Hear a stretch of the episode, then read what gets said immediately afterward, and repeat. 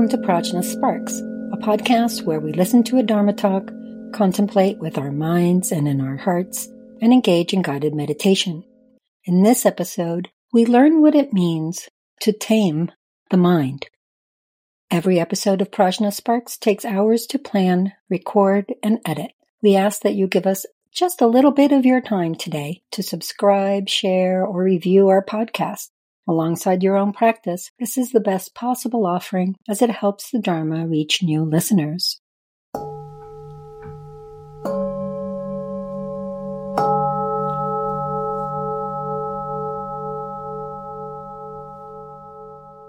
Beginning yesterday, Friday, October 13th, 2023, we began receiving a three-day teaching from Drupon Khenpo Lodro Namgyal, our main teacher at Pullahari Monastery in Nepal, on taming the mind.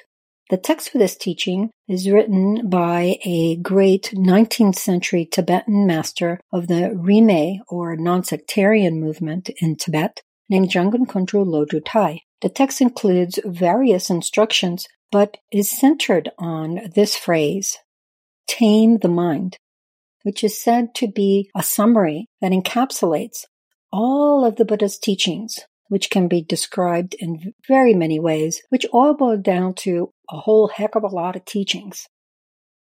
Nevertheless, all those teachings across the various Asian heritages of Buddhism to which we have unprecedented access today are summarized by the simple phrase, tame the mind. We might not take to that phrase immediately. It doesn't sound warm and fuzzy and welcoming. So let's take a look at what it means to tame the mind. Before we do that, please note this is a very brief podcast. This is a very deep teaching. I cannot emphasize enough how valuable it would be for you to receive these teachings directly from Drupon Khenpo. The link to register is in the podcast notes, and all registrants have access to the recordings of the teachings until the end of January 2024. Hop to it. It's the best way to understand what it means to tame the mind. In the meantime, though, let's give you a preview. The phrase tame the mind can be understood to point to bringing the mind, which, let's face it, is a little bit unruly, a little bit of what's called monkey mind, jumping here and there, not necessarily following directions very well back to its natural state. What is mind's natural state? In the Kagyu lineage of Tibetan Buddhism, which we practice, it is said that mind's natural state is bright, luminous, tranquil, blissful, powerful, wise, loving, and so forth. In other words, it's a natural state of goodness and excellent qualities.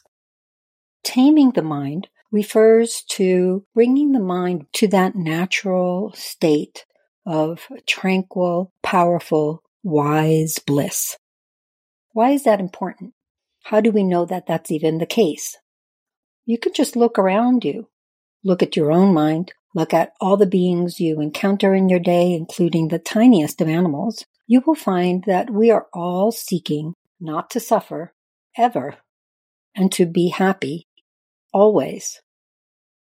There's lots of different expressions of that wish, but when you get down to the bottom of things, the busyness of the ant, the various things that we go through into our own lives, and even harmful activities we see in the world today, such as war and crime, are the enactment of somebody's belief that in this way they will not suffer and they will be happy.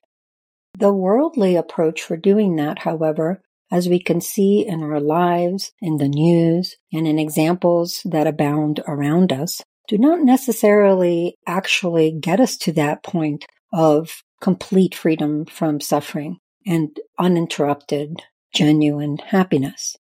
In fact, what they get us is fleeting pleasures interspersed with suffering. Why is that? because attachment to pleasure and aversion to pain simply drive us to act in ways that are not in accord with mind's tranquil, powerful, wise, blissful nature. When we act in contrary to that nature, what happens? Our mind becomes riled up. Our attention span becomes short. We get distracted easily. Our perspective narrows. Our mind is cluttered and tainted by any number of agitating emotions. And as a result, those agitating emotions serve to misguide our actions. Actions that are led by misguided emotions inevitably lead to unpleasant results. By contrast, when we speak of taming the mind, this simply means allowing mind to relax, to rest in, to be with its natural state without running after all of these things that we want and chasing away all these things that we don't want. As a matter of fact, it means a mind that is panoramic in perspective, clear and open, and guided by mind's innate wisdom. This is what it means to tame the mind. This is also a perfect description of what mind is like in the middle of the stew that is samsara, as opposed to what mind is like in the state of nirvana. Narrow, disturbed, and misguided describes samsaric experience, while panoramic, clear, and wise describes nirvanic experience. There is a verse that includes this phrase, tame the mind, in the Buddha's teachings. It's a verse that actually encapsulates those teachings, and it says, Do not the slightest harm. Practice excellent virtue in abundance. Completely tame the mind. This is the teaching of the Buddhas. So you'll see here that the last line says this is the teaching of the Buddhas, meaning all Buddhas that teach teach the same thing, how to tame the mind. We can also see that these first two lines have a purpose. Do not the slightest harm. Practice excellent virtue and abundance are instructions that encourage us to live an ethical life, a life that is free of regret, remorse, second guessing, worry, anxiety, and fear. When we move towards not enacting harm towards others or oneself, as well as taking every opportunity to engage in excellent virtue, which includes things like generosity, patience, meditation, and so forth, our mind naturally begins to settle into ease, contentment, and pliability to apply itself to the Dharma. In other words, not doing the slightest harm and practicing excellent virtue bring simplicity and clarify the priorities of our life, enclosing us in an atmosphere of abundance and ease. This allows our mind to heal and transform, simplifying and prioritizing what matters by not causing harm to ourselves and others gives the mind the space to heal from the turmoil and uproar that chasing after this and running away from that creates. As we heal, the mind starts to transform, seeing the abundant possibilities of behaving with excellent virtue in line with mind's true nature everywhere it turns.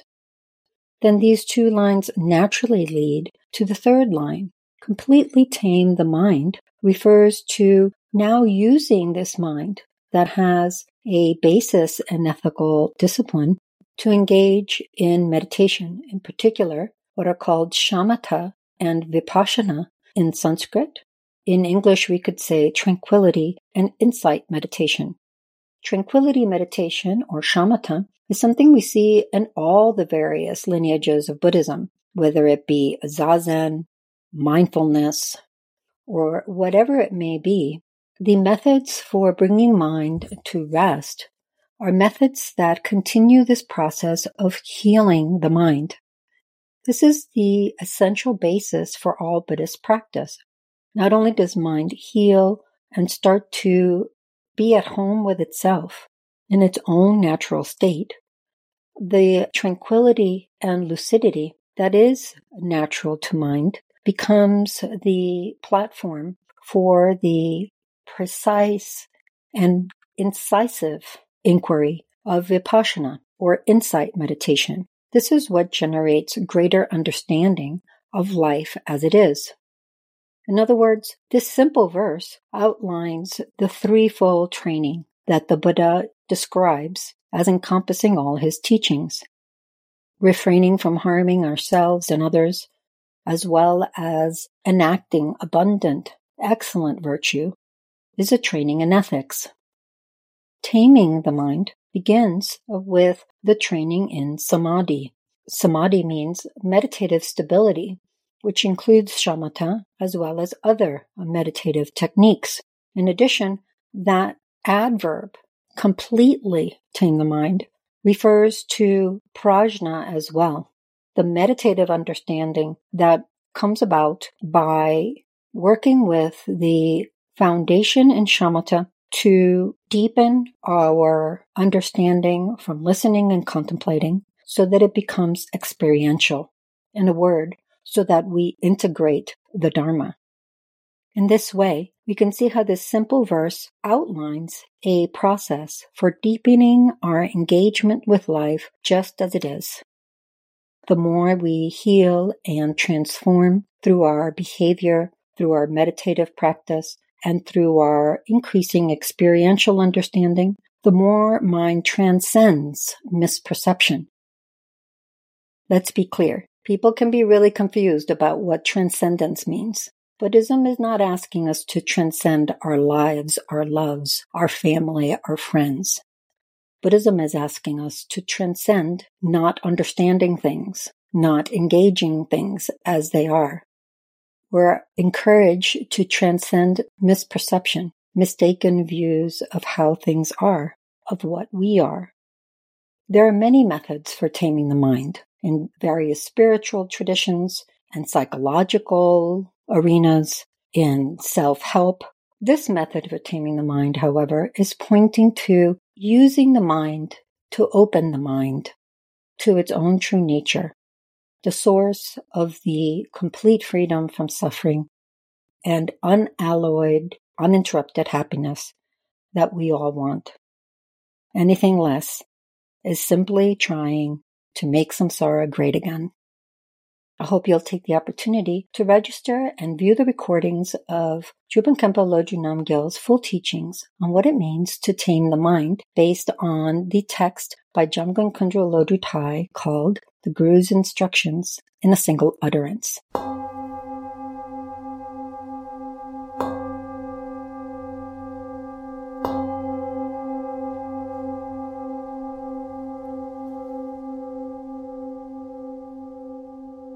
Here are some seeds for contemplation as you go about your day. Consider what do you think of as harm? What do you think of as virtue? Are there ways that you can expand your understanding of each so that your conduct day to day becomes more and more benevolent, caring, joyful, and even keeled? Test it out. Try some new ways not to harm and new ways to gather in virtue. See what that does to your mind. See how much it brings a wider perspective, clarity, and a touch of wisdom to your days. This is Yeshe and Zopa for Prajna Sparks. Be sure to join us every month on the new moon for fresh episodes. Stay tuned now for a guided meditation with Lama Zopa. Shivnee is our Tibetan singing bowl artist. Thanks for the generosity of your time to like, subscribe, share, and review Prajna Sparks. It really does help us to spread the gift of Dharma to new listeners. If you have any questions, contact us via email, Instagram, or Facebook. Check the episode notes for those links and for more resources on today's topic. Visit us on the web at prajnafire.com or follow us on Instagram and Facebook at Prajna Sparks. Thank you for listening.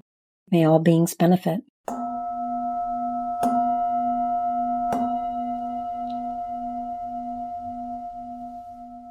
Hello, friends, and welcome to the meditation on taming mind. This, of course, is a huge, vast topic. So, for our meditation today, I thought to focus on one of the foundational aspects for taming mind, for walking the Dharma path, namely shamatha, shinne, or tranquility meditation. This is so foundational because we need to cultivate the ability to remain one pointed on whatever we set our minds upon. And the way we go about this is through tranquility practice. No matter what form of Buddhism we practice, no matter which meditation we're working with, all of it involves the foundational quality of tranquility of one pointed attention to the meditation object. So we thought that this would be an excellent topic for our meditation today. To begin with, take your seat. Find your posture, which is relaxed and easeful, yet also alert. one of the primary points of posture that can be so helpful is to have an erect, straight spine where we can feel ourselves grounding down through the bottom of our tailbone down into the earth, as well as also lifting up through the torso, the back of the neck, and the head, almost like there's an invisible string going out from the crown of our head, pulling us up into space, and finding that beautiful nexus point of our posture. So take a few moments here to settle in to your seat, to claim this moment, this session of practice, fully vivid and vibrant in your energetic body, tapping into that.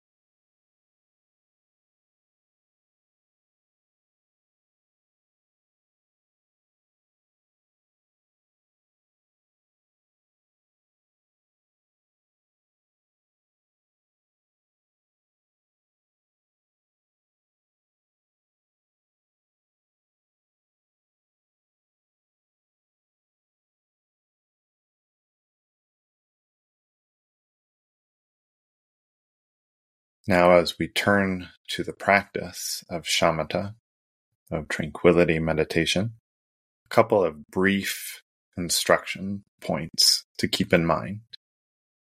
The main purpose of tranquility meditation is to develop this one pointed concentration, attention of mind that allows us to rest on whatever our meditation object is. So for this meditation, we might use our breath, the inhalation and exhalation, focusing on that as the anchor for our awareness. It's not that we're too tight on the breath, that it feels uncomfortable or we, we get too involved in it, thinking about it. The main point of the breath, an external stone or twig or Buddha statue, an imagined bindu of light, sphere of light in the center of our heart, or the point between our eyebrows, or whatever other meditation object feels appropriate to us, is as an anchor for our awareness so that we can fine tune our attention, knowing precisely when our awareness gets distracted, either by thoughts, agitation, spinning out into storylines, energy carrying us away. Or on the other hand, sinking into sleepiness, dullness, even if it's just very slight, that obscuration of clarity that can come when we sink just a little. So we're fine tuning mind's balance of its intrinsic clarity that manifests as knowing, as alertness, and also its intrinsic stillness that manifests as that resting, useful quality. If we can bring those two into balance and keep fine tuning it, keep right on that edge, then we're developing this one pointed concentration, which brings about all sorts of benefits, not the least of which is forming the foundation for taming our mind, for whatever further practice of meditation, whether it be Tonglen, deity practice, or any of the many other wonderful practices we can engage in to tame our mind and walk the path. If you're comfortable focusing on the breath as a meditation object, that's great. If you prefer something else, that's also fine. Just clarify it for yourself right at the start and don't shift from it. Use it as the anchor for your awareness. If you find yourself getting distracted by thoughts or by dullness, simply recognize the distraction without judgment, without following after it, without attachment or aversion, and bring mind back to the focal object. Let's practice like that for five minutes.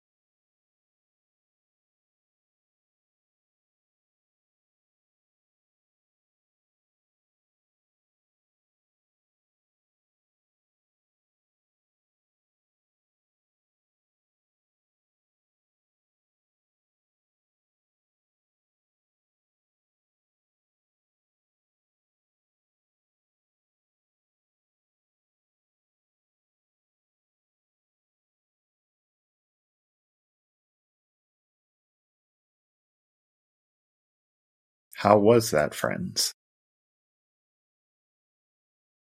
Take a moment to evaluate your experience, to see if you got lost, to see the places where you settled in to that one pointed, clear, yet calm and easeful attention. Isn't it amazing when we do that? Can you feel what it does to your energy? Let's practice again like that, just for a brief time, just one minute. Making the commitment to ourselves to put in the effort, even as we remain easeful.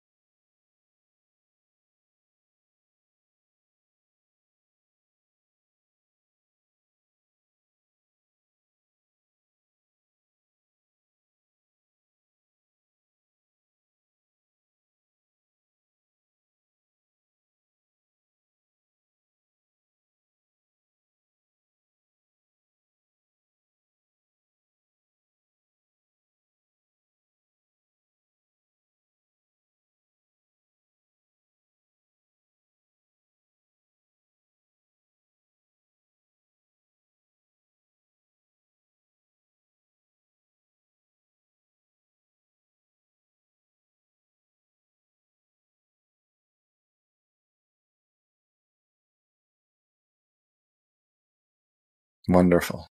Thank you for your practice and for all that you do. Now, please join me in sharing whatever goodness has come from this meditation practice with ourselves and all others, that we may engage in this noble, heartfelt, exalted path of taming mind so that we can reveal mind's innate nature, genuine bliss in the face of whatever arises. Let us make our own aspiration and dedication prayers that it may be just so. Thank you.